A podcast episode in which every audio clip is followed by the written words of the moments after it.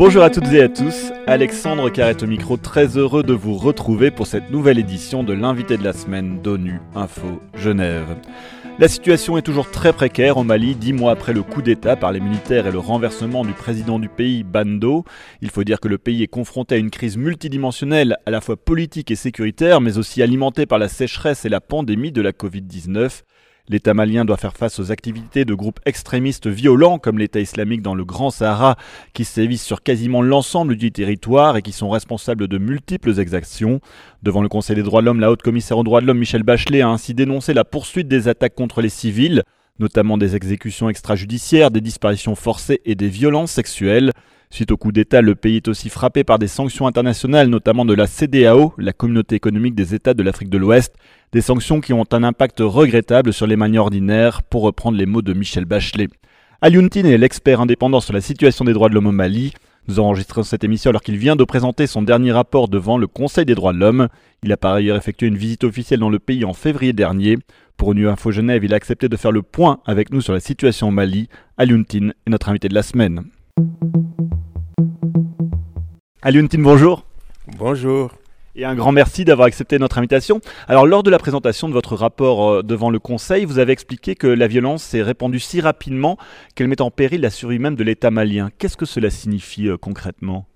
Euh, Ça veut dire que la situation sécuritaire est extrêmement préoccupante et ça commence effectivement à être absolument difficile à contrôler par l'État malien il me semble que pendant le, trimestre juillet 2021, décembre 2021, on avait senti comme une amélioration.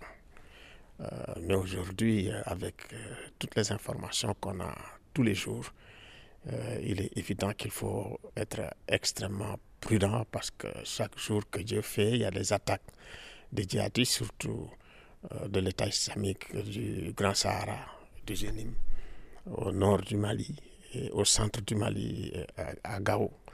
Et effectivement, ce sont surtout les populations civiles qui sont prises en étau souvent entre les groupes armés extrémistes, djihadistes et l'armée malienne.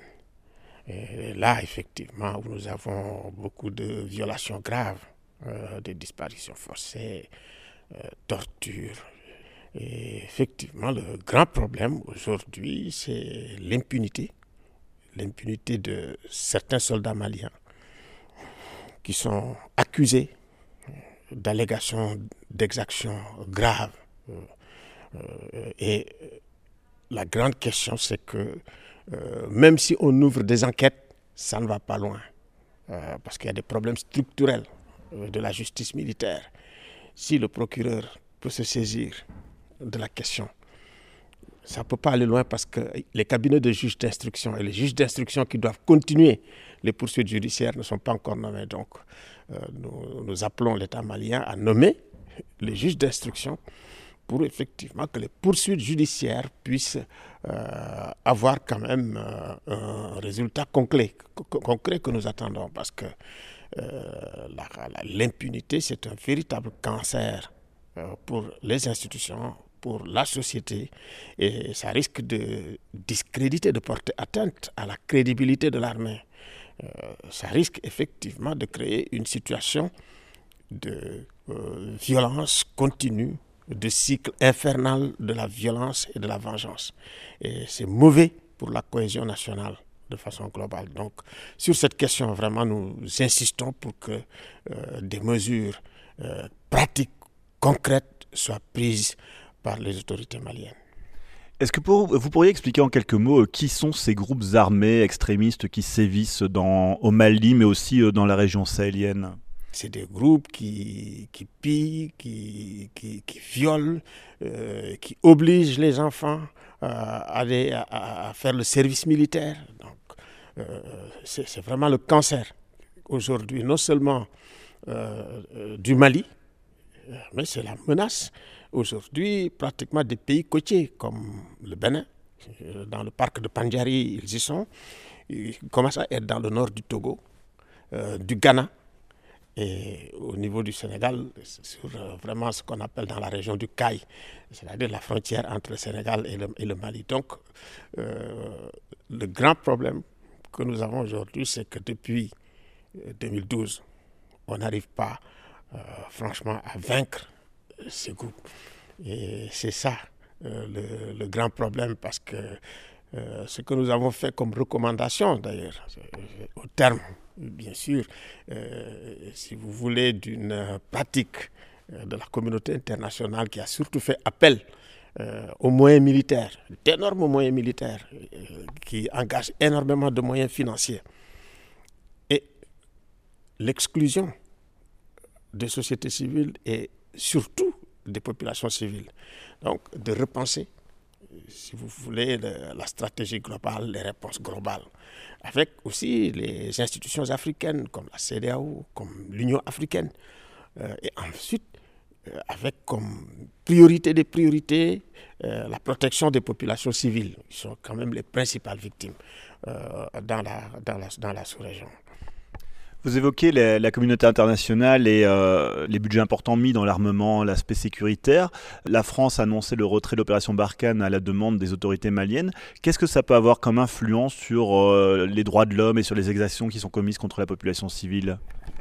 Il est évident que euh, Barkhane, c'est quand même de gros moyens, près de 6 000 hommes avec du matériel pour le renseignement et tout. l'absence de Barkhane, c'est sûr que ça ne peut pas ne pas créer euh, une situation qui euh, accentue la vulnérabilité du Mali. nous, nous préconisons toujours, et ça c'est extrêmement important, le dialogue, le retour au dialogue entre la France et le Mali qui sont de vieux amis, qui sont de vieux amis. Et ce que nous recommandons aussi, c'est que la coopération sécuritaire des partenaires maliens. Euh, ça doit se faire quand même sur, sur, sur, une base assez large et également sur le respect des droits humains. Ça, c'est extrêmement important, des obligations internationales en matière de droits humains de l'ensemble des partenaires sur place. Donc, euh, bon, nous, nous, avons rencontré d'ailleurs euh, tous les diplomates européens au Mali. Hein. nous avons discuté. Et surtout, c'était pendant la période où il y avait une espèce de petite éclaircie parce que même quand il y a une éclaircie, il faut y mettre le doigt pour que quand même qu'on puisse avoir de l'espoir. Et euh, bon, euh, on, a, demandé à la communauté internationale de ne pas abandonner le Mali maintenant, où il en a le plus besoin. Parce que, euh, si vous voulez, la menace, c'est carrément l'effondrement du Mali. Et l'effondrement du Mali, c'est l'effondrement de toute l'Afrique de l'Ouest. Et ça va créer vraiment une, une espèce d'apocalypse dans la sous-région. Donc, euh, encore une fois, nous nous en appelons à la communauté internationale, nous en appelons également aux autorités maliennes, vraiment de privilégier le dialogue, de manière à ce que, franchement, euh, que tout le monde puisse trouver sa place euh, pour travailler pour la stabilité, pour la sécurité et pour la paix au Mali. Il semblerait aussi que euh, les autorités maliennes aient fait appel aux mercenaires euh, du groupe Wagner. Et de nombreuses délégations hier ont, critiqué euh, les activités, les exactions de, ce groupe paramilitaire. Je ne sais pas comment on peut le, décrire. est-ce que vous, quand vous êtes allé sur le terrain en février, est-ce que vous avez eu, eu vent ou est-ce que vous avez pu enquêter sur des possibles allégations de Wagner? Bien sûr personne ne peut vous dire euh, de la façon la plus précise, exacte que Wagner est là. Pour moi, je sais que la question de Wagner est une question extrêmement sensible, mais la bonne question, c'est de savoir pourquoi Wagner est là. je pense que les Africains doivent eux-mêmes construire leur propre géopolitique euh, pour assurer leur propre sécurité, assurer également leurs propres intérêts, et de le faire en dialogue effectivement avec euh, toute la planète, et surtout avec les Occidentaux. Mais je pense qu'il faut faire extrêmement attention euh, qu'il n'y ait pas d'effet pervers du basculement géopolitique mondial auquel on assiste et qui a des répercussions très concrètes au Mali aujourd'hui. Il y a un problème de, gouvernance dans, la région sahélienne en ce moment. Il y a eu un coup d'État au Burkina Faso il n'y a pas longtemps. On a évoqué euh, dans l'introduction le, coup d'État au Mali euh, en mai dernier. Est-ce que vous appelez à l'organisation rapide d'élections? Est-ce que ça pourrait être une première étape vers euh, une normalisation de la situation sur le terrain? Il faut aller aux élections, mais il faut réfléchir aussi. Vous avez un pays qui connaît une crise sécuritaire énorme qui connaît une crise politique énorme et qui, qui, qui, est, qui, est en train de subir également un basculement géopolitique.